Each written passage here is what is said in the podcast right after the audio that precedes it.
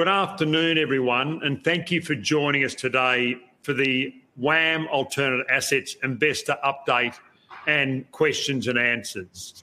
Um, this is your company, and we're pleased to provide you with the opportunity to ask us uh, any questions. My name is Geoff Wilson. Um, I am one of the directors.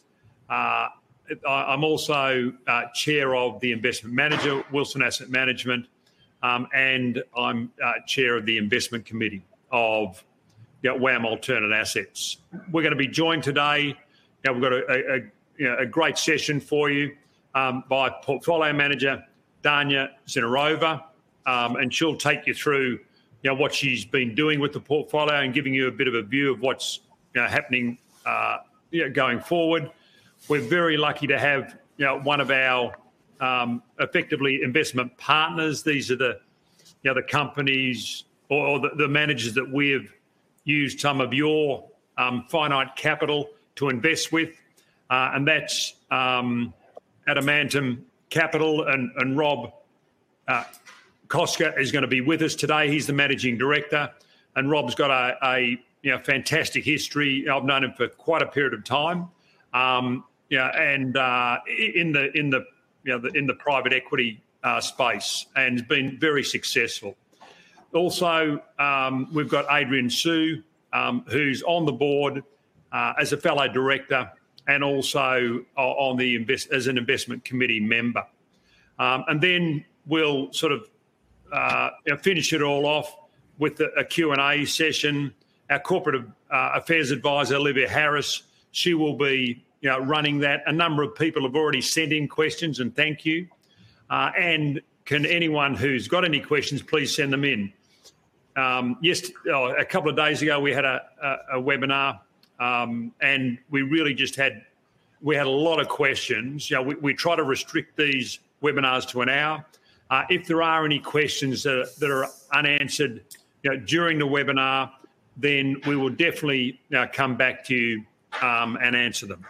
In terms of just looking at the year we've had uh, for WMA, again, Uh, WMA, it was a very solid year in terms of the operating profit. It was actually a record operating profit of a little over 22 million dollars. The portfolio increased um, in the 12-month period about a little over 13%, and that's a, that's for an alternate asset strategy. That's a solid uh, performance. Um, Anyone who's, as you're all shareholders, you you know that we are committed uh, to make sure the the value of the assets are fully reflected in the share price of WMA. At the moment, they're trading at a bit of a discount. It's a um, a little over a 10% discount. When it um, was announced we were going to you know go to take over, they were trading at about a 30 odd percent discount. So we're happy with the initial reduction of the discount, but we would assume over the next period um, that that uh, discount disappears and the share price ends up to fully reflect the value of the asset, starts trading around NTA. You would have been aware um, in terms of the dividend. There was a you know the final dividend that was announced uh, the other day was a two cent final dividend, and the board gave a clear message that the interim dividend will be 0.02. The plan is to go back to you know, well, to, to change to sort of the the Wilson Asset Management way of paying dividends, and that's you know, providing a growing stream of fully franked dividends to shareholders. Yeah, and We like the base we're starting with, you know, say, a two cent interim and a two cent full year, uh, and then we'd be looking at for that you know, dividend, you know, the fully franked dividend to grow over time. You'd be aware that the marginal buyer for listed investment companies tends to be the self-managed super funds.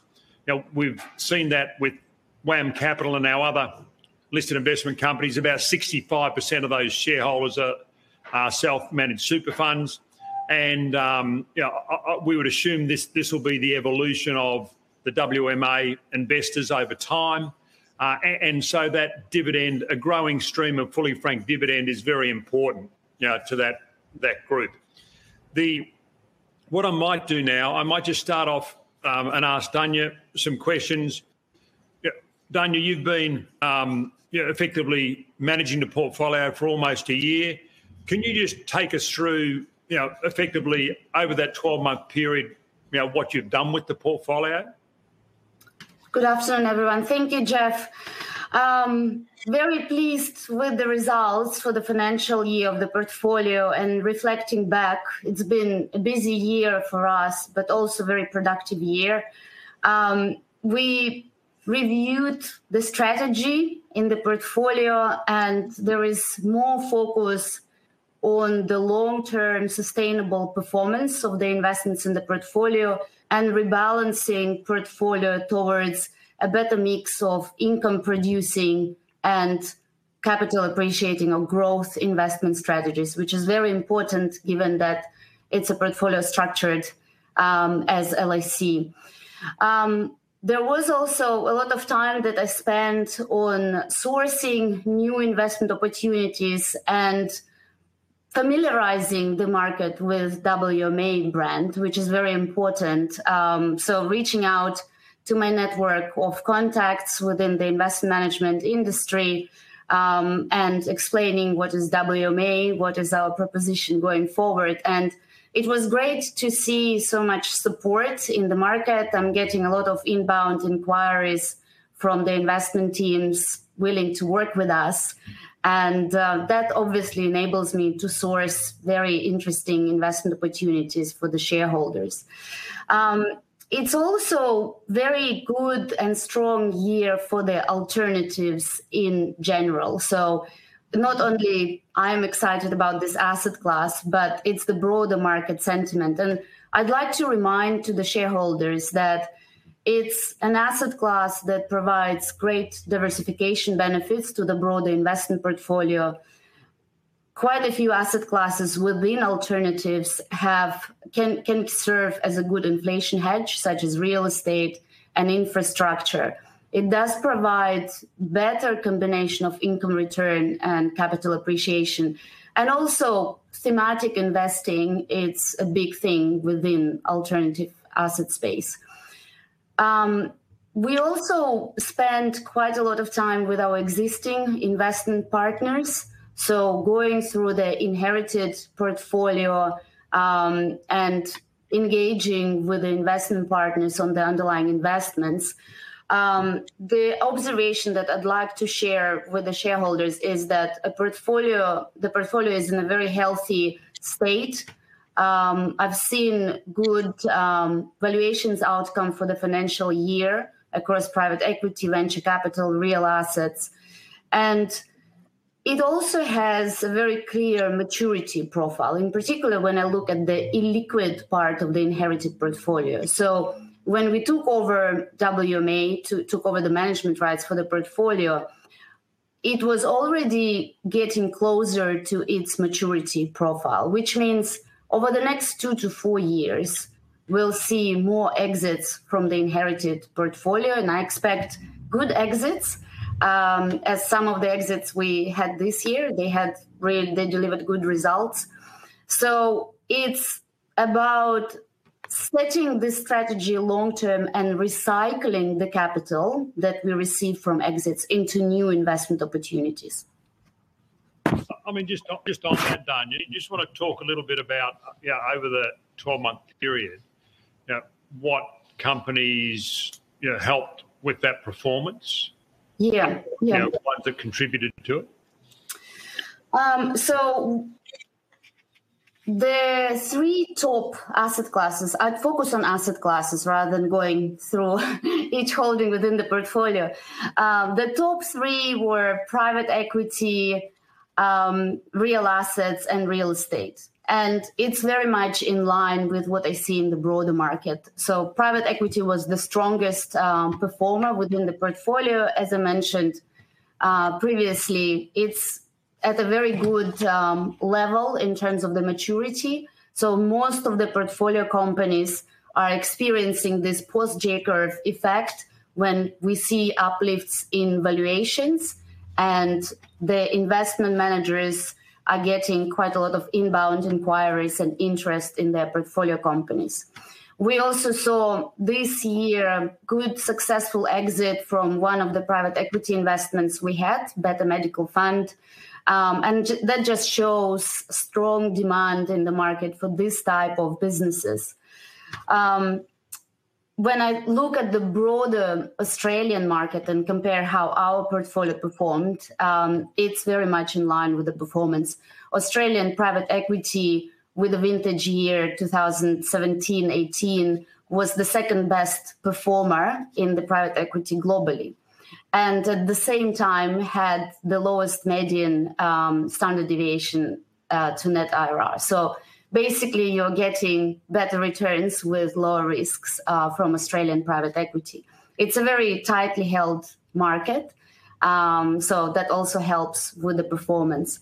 Real assets, um, you know, I'm a big supporter of real assets. Um, it's a very resilient asset class, very diverse asset class with great investment opportunities. Uh, quality and skills very important in this asset class and we have quite a substantial allocation to real assets within the portfolio. And real estate, um, you know, we have some really good assets within the fund. Um, I expect the allocation to real estate will be growing over time, and there are really good entry points in the market right now because of some mispriced um, investments. And, and just on that, really, what do you mean? Yeah, from a in real estate. You know, like when you say real estate, yeah, I think it is the, as the layman's real estate is going and buying a building. You know, when you talk about real estate, what are you, what are you talking about? So real estate, um, again, a lot of diversity within that asset class. Sector is more traditional sectors like office, commercial, retail, industrial, last mile logistics, but also alternative sectors such as healthcare, real estate. And we committed this year to healthcare real estate strategy, which has very strong market fundamentals. It's also thinking about different approach to investing in real estate. Um, so when I think opportunities for WMA, I'm more focusing at the moment on what I call value add opportunistic strategies, basically finding assets that are undervalued or with high vacancy rates and finding investment partners who can execute the strategy, either redevelop the asset, refurbish, attract new tenants. And this is usually the strategy with higher capital appreciation.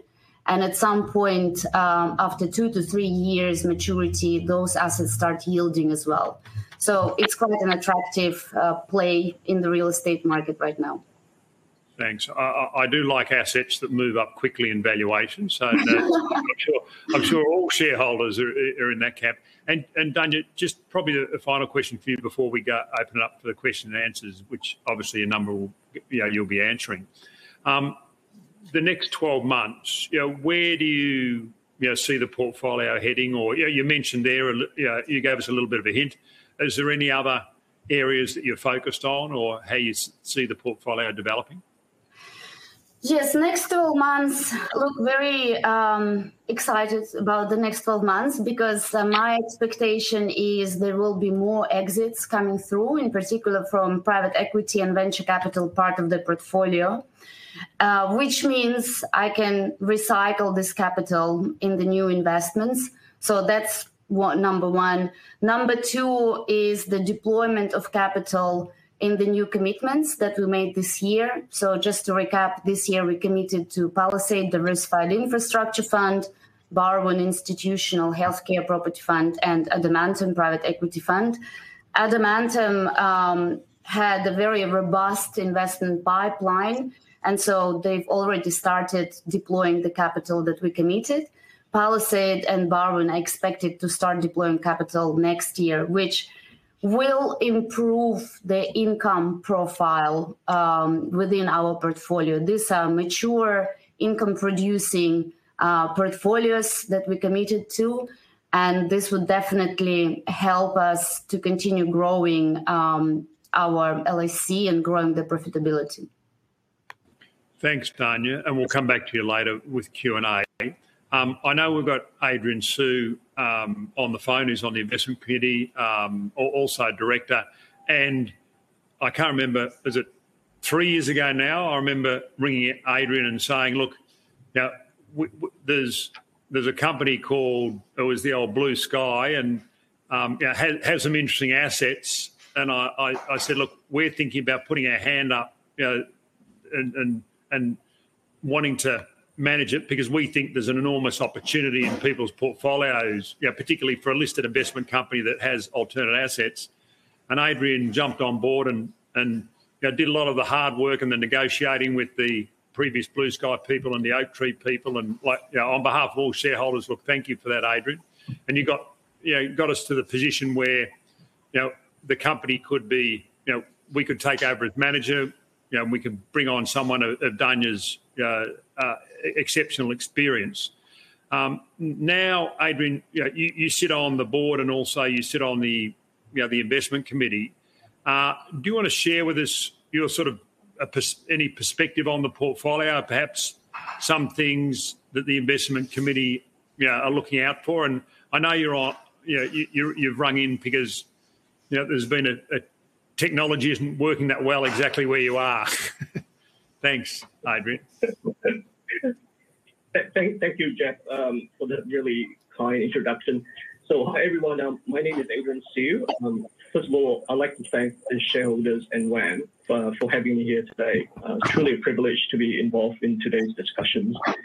To give everyone a bit of background, I was with Carlyle, uh, a global private equity group, for more than 10 years before getting that uh, call from uh, from Geoff you know, three years ago.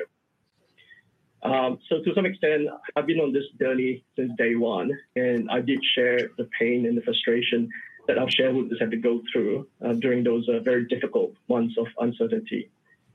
While I definitely would not want to relive those days, I must say that the the whole restructuring and transition process was probably necessary evil because without having gone through it, I'm not sure that the fund will be doing as well as uh, it is today. Uh, as Geoff said, that you know we spent close to 18 months pursuing the asset. And I don't think that we would have spent all that time and effort if not because we truly saw the real potential of the portfolio and how, as Geoff said, that you know alternative investments uh, will be a really good addition to our investors' overall investment strategy. The portfolio, the original portfolio candidly had um, strong fundamentals. Uh, it has arguably one of the best water rights portfolios in the market. Uh, its private equity investments were rather mature, uh, as pointed out by Dania, did very well into the investment cycle, some exciting exits in the pipeline. So, in my humble opinion, it was a good portfolio, but one which was in need of the right leadership, the right governance, and the right incentive structure to do well. Now, fast forward to today, um, I can't be more proud with the work that WAM and Dania have done uh, in executing the investment thesis. Uh, private companies are a significant part of the economy. Uh, they're materially more private companies than listed companies. So the opportunity set here is huge. When WAM first took over the management of the fund, about a quarter of the fund, or $50 million roundabout, was uninvested. This was by no means a significant amount of dry powder, especially considering the universe of asset classes which the fund could invest in. So to some extent, I wasn't surprised at all when Dania came to the investment committee with proposals to invest in Palisade, in Barwon, and Adamantem. These are some of the best-in-class managers, the people that have been entrusted for years to deliver a consistent track record, you know, adding real value to their investments. I'm really glad that um, they're now part of the WMA family. And I think that you'll hear from Rob of uh, Adamantem a little bit later. As the leader of the committee, my focus, together with the other committee members, is really to ensure our shareholders get the best possible level of returns without unnecessarily taking on too much risk. It's a very delicate balance, uh, but one that we need to get right. One of the features of private investments is that we're looking at a multi-year investment horizon here. A typical investment in private equity will span three to five years. And at the time of the exit, the next owner needs to continue to see you know, future value in the business. So as a result, uh, we strive to form a very long-term view on the industry and uh, on the business. As a private equity investor, you better make sure that you do your homework. Every investment needs to be a high conviction investment, one that will stand the test of time. And it's far from being an easy task, I can tell you. Uh, it requires a lot of vision, uh, it requires a lot of diligence, and lots of flexibility. Because candidly, uh, nobody can predict the future uh, with a high level of certainty. So, what makes a good investor is really the ability to be nimble and to adapt to whatever challenges know thrown at it. And that's why the quality of the manager really matters here. And in this regard, while it's very early days, um, Dania is doing an excellent job. Um, having spent 10 years at Willis Tower Watson, she knows the private market intimately. Uh, every time I talk to Dania, I, I learn something from her as well. Um, she appreciates which asset classes best complement the current portfolio, you know, where the talents are, you know, who are the best managers, and equally important, where the pitfalls are. Within months of coming on board, uh, the portfolio is repositioned new investments in new managers and new asset classes. And equally importantly, I think she has fostered a very strong relationship with the legacy managers. And our dialogue and rapport with these managers have never been better. Um, this is this is very important because the legacy portfolio remains, like it or not, remains a significant portion of the total portfolio. And we all need to drive this portion of the portfolio as hard as possible in order to deliver the best possible outcome for our shareholders. Um, in closing, I'd like to assure, uh, reassure our shareholders that the capital is in good hands. Um, there's still a lot to be done to the portfolio. I mean, we're barely scratching the surface here in terms of fully exploring the opportunity set. But as Geoff said, that the WAM team remains very committed to closing the trading discount. In my view, um, there is no better way of doing it than by demonstrating the ability of the fund to deliver consistent performance regardless of market and economic cycles. Uh, with that, I'll turn it back to you, Geoff. Look, thanks, thanks very much, uh, Adrian. Uh, and, and you've, you've sort of given us a little bit of a heads up uh, to our next guest. That's Rob Koczkar. Uh, and Rob, you know, he's the managing director of Adamantem. Just to give you a bit of background, I've known Rob for a number of years. Um, the uh, well, in his early, in his very early days, he was at a management consultant, you know, probably one of the best in the world, Bain and Co. You know, he then uh, went to uh, PEP, Pacific Equity Partners, and was a managing director there in the very, again, early days, you know, for a decade in, I think, from 2004 onwards. Um, he then decided to give back to society and work for social ventures for a period of time, uh, and you know, set up Adamantem a, a number of years ago, and um, you know, Dania's you know, been aware of these guys for a period of time and and, and selected them really on, on their ability to uh, perform.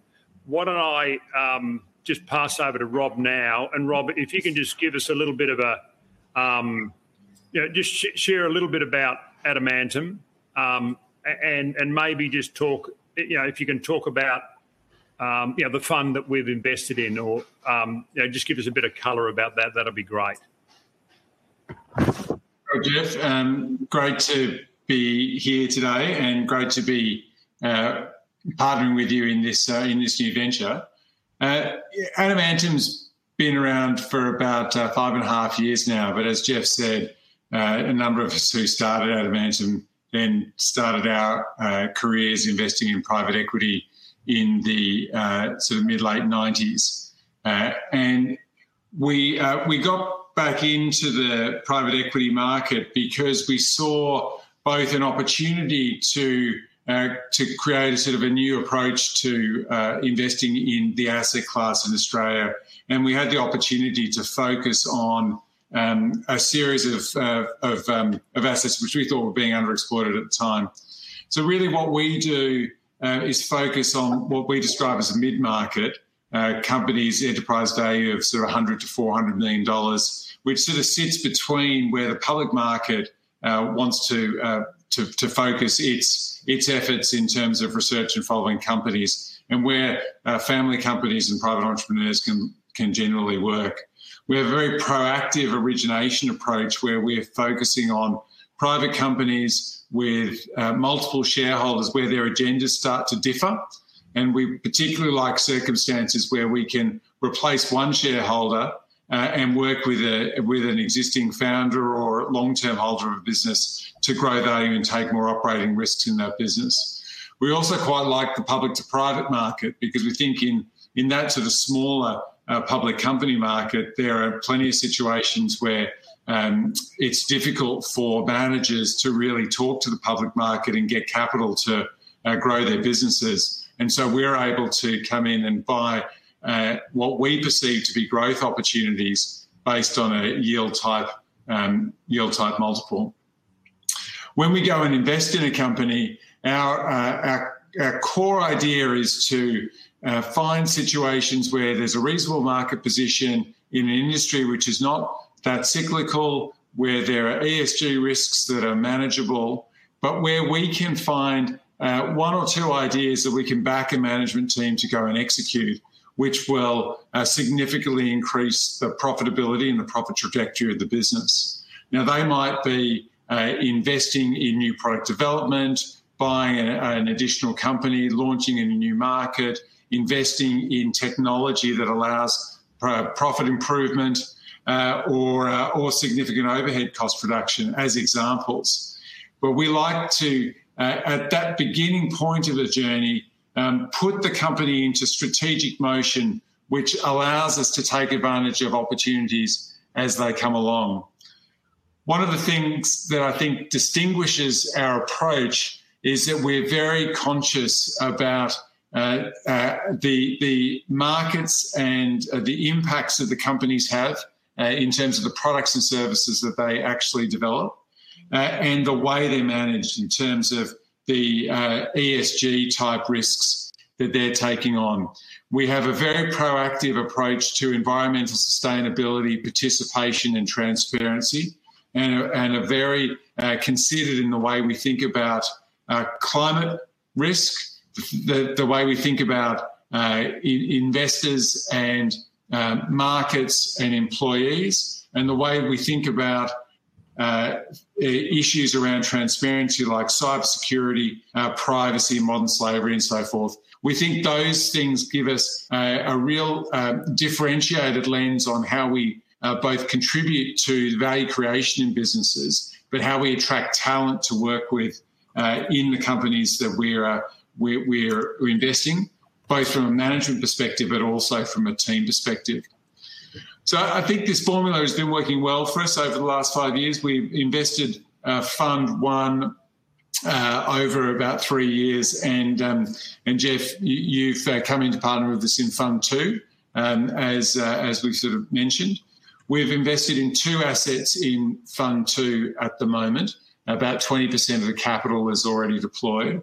Uh, the first of those is in a company which is now called Linen Services Australia. And so that was uh, the laundry business that we bought from Downer. Um, it was part of the Spotless business that they had bought a couple of years ago. Uh, linen Services Australia is the uh, leading provider of linen services to the healthcare industry, um, and by far and away is the major provider of uh, linen to uh, to all of the hospitals all around the country, we have uh, we have uh, laundries in every in every state and in New Zealand, uh, and we have a, a, a significant um, uh, business in garments as well.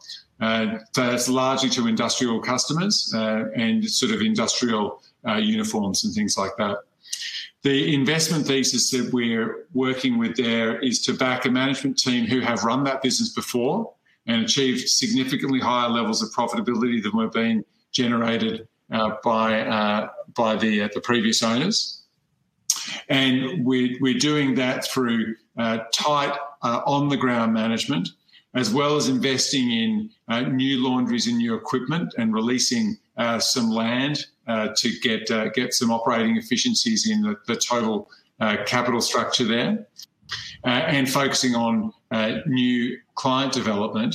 Um, and it's been quite interesting in the context of COVID uh, to see a number of the uh, hospital and health systems look to uh, outsource some of their requirements to uh, companies like Linen Services Australia, where they previously were working things on a 100% in-source basis. So, so quite uh, quite prospective uh, in that business at the moment. And then the second asset that we've invested in is a company called Climate Friendly, and that's a carbon abatement project developer.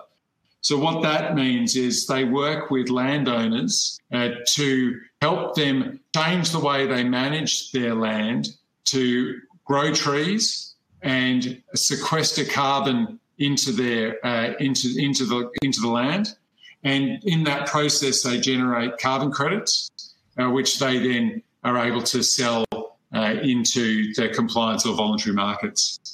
Uh, carbon climate climate change obviously a massive issue for uh, the whole world.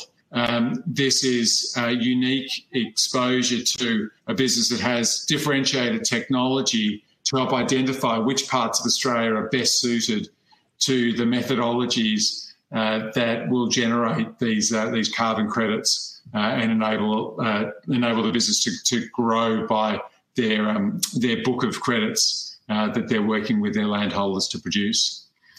So that's a that's a bit of a sense of uh, who we are and what the what the fund's exposed to at the moment. Yeah, fascinating, Robin. You know, when you were talking about the first one, I was thinking, what a what a fantastic business. And then, and then you mentioned you've liberated, you know, some property. I was thinking, oh well, you probably got most of your money back from selling the property, but we won't go into that. And then, and then the second investment, um, yeah, I mean, what a fascinating, you know, a fascinating investment opportunity you've got there.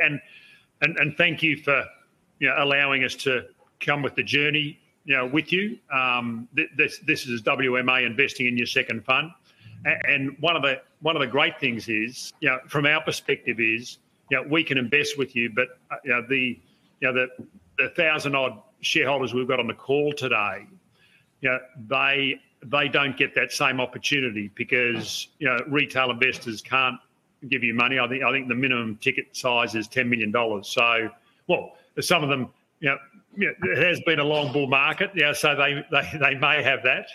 Um, but um, no, thank you very much, you know, Rob, for allowing us to invest with you. And, and we're looking forward to you know, some, some pretty exciting times uh, going forward. What I'll do now is, um, you know, that's sort of the official part of the presentation. Uh, Olivia Harris will um, you know, take the, the questions and answers. And please, anyone who's got any questions, this is your company.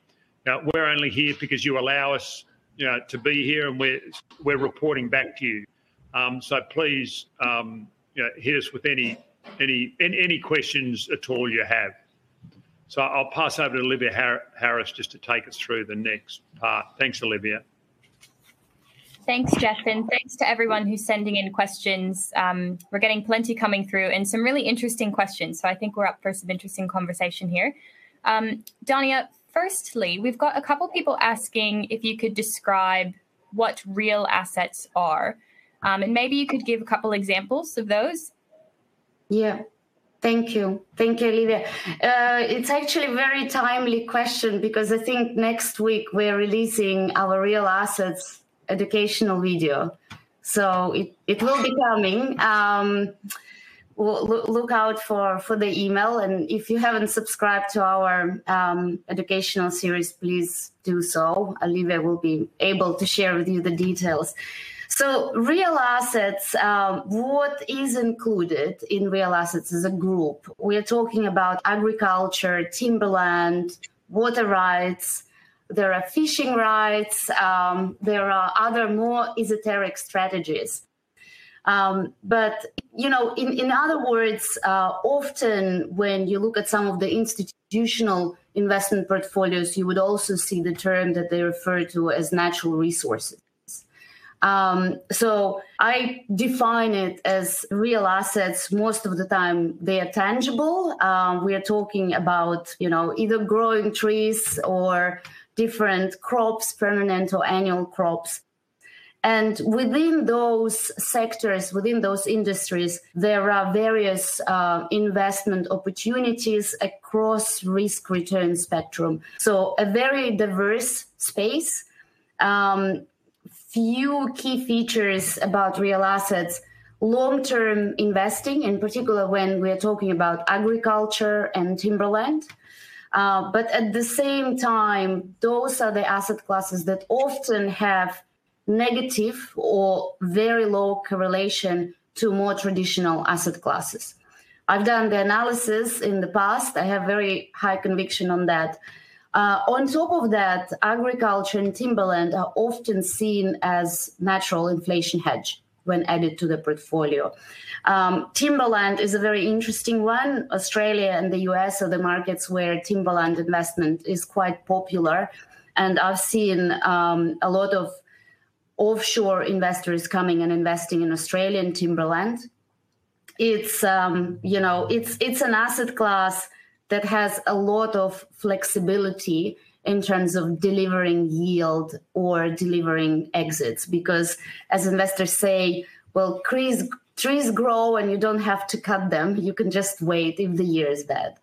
Um, and agriculture you know examples that i can give um, one of the examples we had recent exit in in our portfolio within real assets was hillston citrus. Uh, that's basically citrus orchard permanent crops um, the strategy there was to acquire an asset uh, which included land, trees, irrigation infrastructure. Um, so it's quite a complex investment, complex business. And then the strategy is to add more modern varieties, replant some part of the trees, improve infrastructure, etc. So a lot to talk about. I won't take more time, but I think educational series will give more insights into this. Thanks very much for that, Dania. That was great. Um, we do have a couple questions coming through about the cash levels of the fund. Are you able to speak to? I think it's at about twenty three percent. Can you speak to that at all? If there are any plans um, to deploy that? Sure. Thank you, Olivia. So the current level of cash does include new commitments. Um, to uh, remind, two commitments uh, to Barwon and Palisade, 15 million each. The expectation is that this will be deployed next year. Um, Adamantem commitment was um, just about uh, below 10 million, and it's now being deployed. So the level of cash will gradually be lower. However, with alternative asset classes, it's always important to keep in mind um, that allocations within the portfolio are changing over time because some of the assets or investments will be exited, which means capital will be returning. That affects the level of cash. And then new commitments will be deployed, which again affects the level of cash. In other words, it's always good to have a healthy level of cash within alternative assets portfolio in order to have the flexibility to pursue investment opportunities when they come. It's also very sporadic uh, in terms of when they come. And um, from the moment that capital is committed to the moment the capital is deployed, usually on average, it takes 12 to 24 months at least to get fully deployed. So requires very patient approach as adrian mentioned in his comments focus on quality of the underlying investments underlying investment teams is very important because we are talking about illiquid asset classes where we will be for the next 8 to 10 years sometimes Thanks, Dania. And we also have a number of questions coming through about the valuation process. Can you discuss how you value unlisted um, your unlisted investments? Thank you, Olivia. Um, valuations um, is a big part of my job, day to day job. So First of all, I take a step back just to explain how the interaction with underlying investment teams uh, works and how we get access to the information. So, on the monthly basis, I have update calls uh, with our investment partners when I go through each investment, discuss any changes that could have happened over the month, how it affected the unit price. And we then receive unit prices from the investment managers uh, with the supported comments on any changes within the unit price. We then go through the process when we assess valuations every six months. So we do half yearly and then annual valuations, which we've done um, just recently. And that's a very thorough process, again, going through each um, of the investment, uh, reviewing independent valuation reports. But what's important to understand as well, while we do receive unit prices on the monthly basis, the independent valuations in alternative asset classes usually happen on annual or semi-annual basis in some cases on the quarterly basis. So for example when we'll be fully deployed with palisade their valuation cycle is quarterly. So on the quarterly basis they do assess this. I hope that that answers the the question olivia Yes, thanks very much, Dania. Um, oh, Adrian, did you want to did you want to add something? Yeah, if you don't, sure. If you don't mind me jumping in here, uh, first of all, I think that's a very good question because I recall when I first sat down with Geoff uh, three years ago to talk about this opportunity and was drawing up a list of issues that we needed to focus on uh, during due diligence. Valuation was way up on that list. So I, I definitely share the concern of shareholders here. Uh, in this case, it's probably worth flagging a couple of things. Uh, first, uh, it's worth pointing out that WMA has gone quite a long way uh, since the Blue Sky days. Um, since BLA going into administration, uh, we've gone through two annual cycles of valuation, uh, once last June and more recently June of this year. And both cycles were under the supervision of the of the new board and audited by the new auditor, Pitcher Partners. Um, so while I can't comment in terms of what uh, BAF may have done in the past, I can assure you that valuation has been a key priority for the new board and also for the new auditors. And after two cycles, I'd like to think that we have refined the process enough that the old, old legacy issues are kind of behind us. The second point is that uh, valuation is never really a science, uh, and there's always a degree of subjectivity involved unlike listed companies, uh, private companies have very low liquidity. Um, the lack of transaction makes it hard to establish a precise point of reference. So typically, instead of getting a precise figure like yesterday's closing trading price in the case of listed investments, you know, we get a range of values based on various valuation methodologies. And that can be a, a discounted cash flow analysis, um, you know, multiples on comparable companies, comparable transactions, you know, so on and so forth. I think what is interesting to me is where the manager lands uh, in that range of reasonable values. And what I mean here is that it's not uncommon, for example, for the independent valuer to say that an asset is worth, uh, let's say, you know, five to six times EBITDA. I'm just picking out random numbers here. But for the purpose of the NTA, we need to have a precise number within that range is it five times? Uh, is it six times? Or, or is it somewhere in between? Uh, anywhere within that range, it would be considered as fair and reasonable.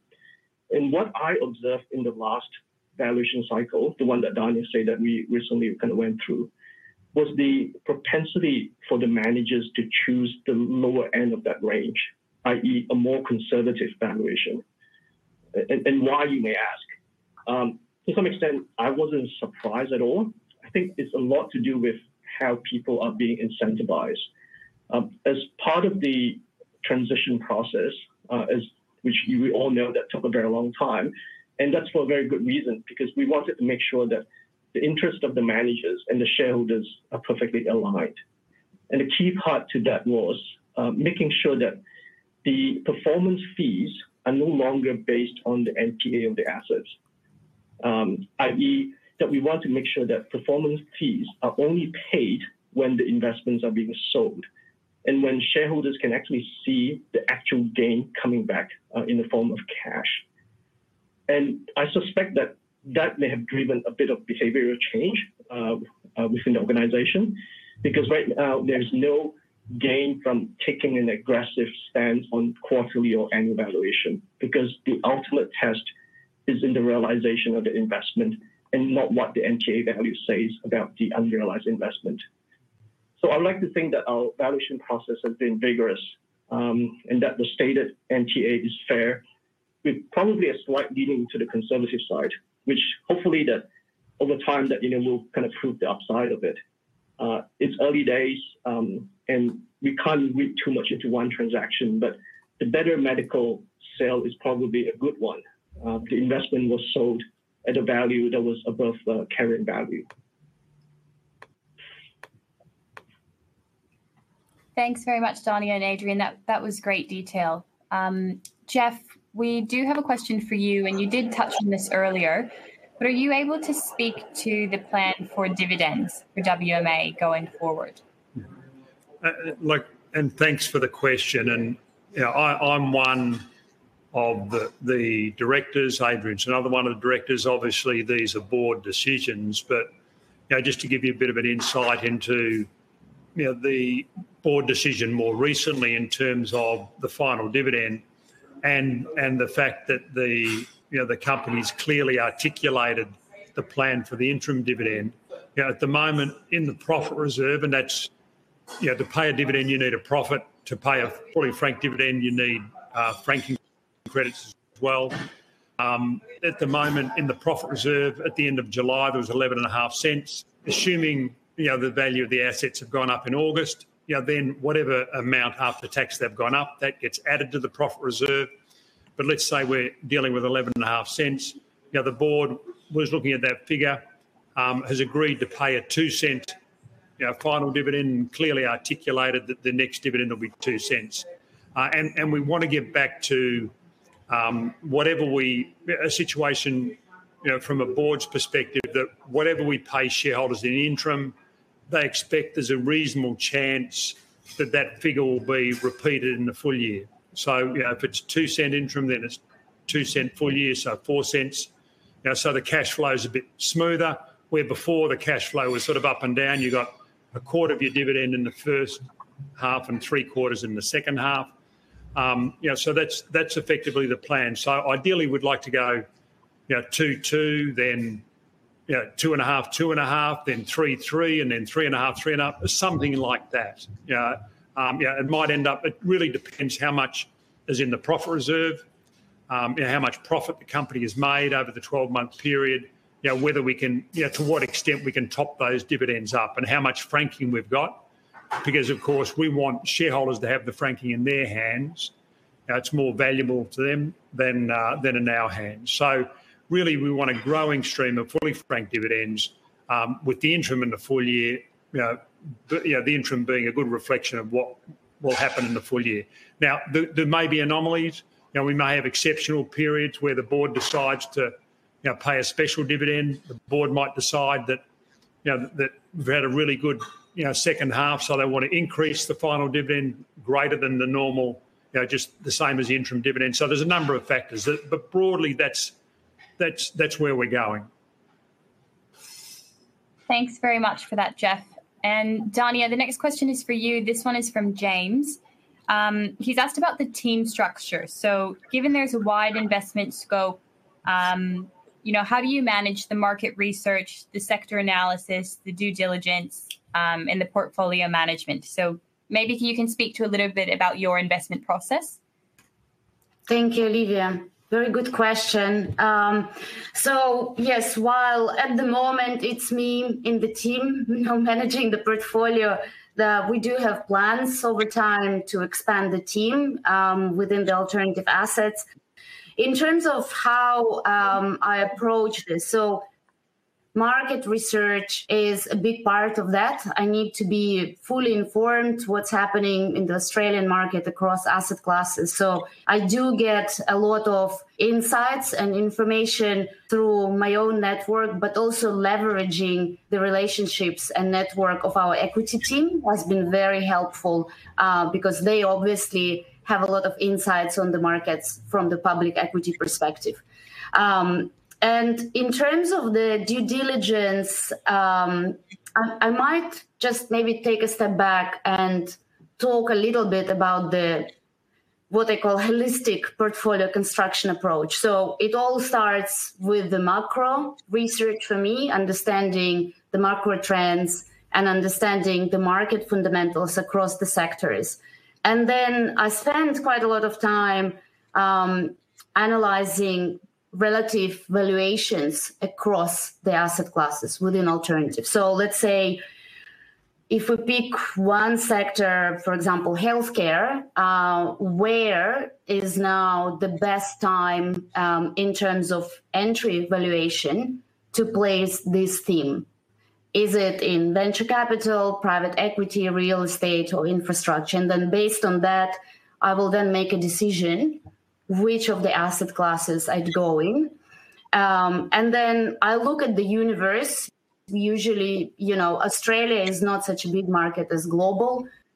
Alternatives and i know this market really well. I've been doing it for a while. Um, so i usually you know reach out to my network. I have access to placement agents. I have access um, to various contacts in the market through our investment committee as well but i also get a lot of inbound inquiries um, which is you know very helpful to source new ideas and then when it comes to investment due diligence, I am very thorough. Um, uh, for me, it's really the key point to do this due diligence very um, detailed, focusing on various success factors. And I look a lot at what is the business like in terms of the equity ownership, how is the business structured, how profitable the business is, because again, these are illiquid assets. So I do want to make sure those businesses are sustainable. And on average, I'd spend, you know, 100 plus hours of doing the investment due diligence just on one strategy. And my intention is to continue in that fashion um, because I want to be a very patient investor rather than just allocate capital for the sake of allocating um, you know, quality is key in, in the alternatives.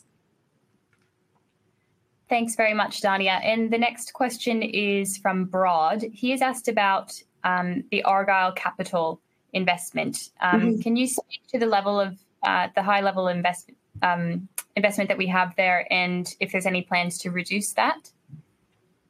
Thank you. Um, thank you, Brad. Um, you know, it, it's a question that I've um, heard quite a few times from shareholders and market participants.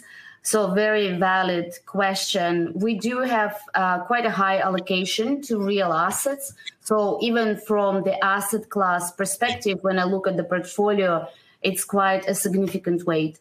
I do expect that this weight will um, change over time First of all, within those um, real assets, we also have investments in agriculture, which have um, clear maturity and they will be exited over the next two to three years. So the weighting will be decreasing. And we also have just over 30% allocation uh, to water strategy. And as the portfolio grows on the back of the organic growth and potentially through new capital raising, um, you know, weights and allocations within the portfolio will change. And I used to, you know, I, I used to to manage portfolios on behalf of larger institutional clients who often had very strict um, strategic asset allocation targets.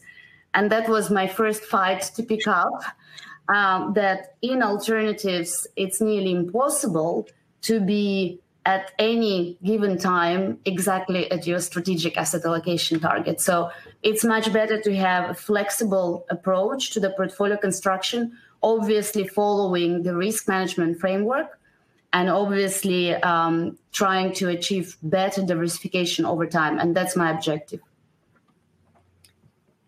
Thanks very much, Dania. And we do have a question from Mark. Um, this fits more into your discussion about megatrends. Um, mm-hmm. Can you discuss if any proportion of the fund is currently invested in the digitalization theme um, and any other opportunities that you're looking at? And maybe if you could talk about some other megatrends that you're investing in and looking at as well.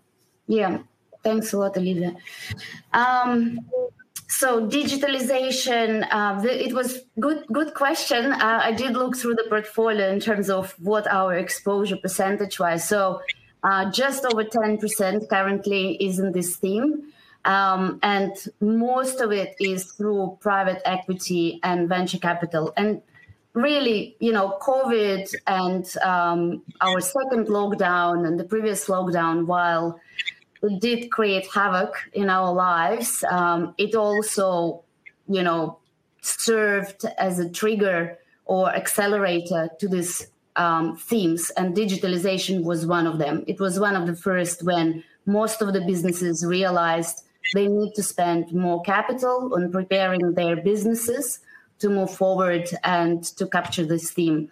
Um, so, lots of opportunities that are driven by digitalization um, anything with online retail or SaaS investment opportunities, it's all very attractive now and has very strong tailwinds. In terms of other themes, um, I quite like following growing aging population. It's quite a big um, trend in Australia, quite a big theme. And obviously, demand definitely outpaces supply when we look at healthcare services industry. Another one is climate change, and that's you know on the mind for many investors. But I also look at it from the alternative assets perspective, because those assets are long-term assets. There needs to be more focus um, on climate change and the impact the climate change can have on those assets. So it kind of goes both ways. And finally, growing demand for food, which is a very long long-term theme, and um, it can be played again across asset classes within alternatives. Thanks very much, Dania. Really appreciate that. Um, I know we're just down to the final minutes here, so I know we didn't get through everyone's question, but we will give everyone a call um, or send you an email and get back to you because I know there are lots that, that we didn't get to. Um, I'll just pass back to Dania. Maybe you want to say some closing words and, and then Geoff. Thank you, Olivia. Look, um, I would reiterate my message as I believe I gave at the last um, webinar that alternatives they do play an important part in any investment portfolio. They also play an important ro- role in our lives. So it's very exciting asset class to invest in, and it's a growing opportunity set. Um, you know, just to kind of remind again, the year has been really strong for WMA. I'm very committed. Um, and, uh, you know, for me, this year has been fantastic. I just, I'm very um, pleased working with very bright um, people at Wilson Asset Management. And, you know, I am looking forward to continuing delivering for our shareholders going forward. Thank you. Look, look, thanks, Dania, and thanks, Adrian, Rob, and Olivia. And on behalf of uh, myself as a shareholder and all the other shareholders, thank you for all the effort you're putting into you know, successfully you know, guide WMA. Um, the, the recording of today will be on our website, so please you know, go to the um, you know, if you haven't if you haven't um, signed up, please sign up to the weeklies, uh, and and you'll get Dania's you know, her, her, insights into what's happening in the alternate asset asset space. Um, you know, we're, we're looking for. You know, we think you know, it's a great area to invest in. You know, we're very you know, excited to have WMA as you know, part of the Wilson Asset Management Group. You know, we think there's significant upside in well, A, the shares, you know, B the company, and we think and and C the sector, um, and you know, again, uh, you know, sorry, as as you know, putting my Wilson Asset Management hat on, I'd just like to thank you know, all the shareholders that that I have been there, you know, historically and are now you know, joining us on the journey, or the newer ones that have bought more recently. I look forward to seeing you all in person soon. Thank you.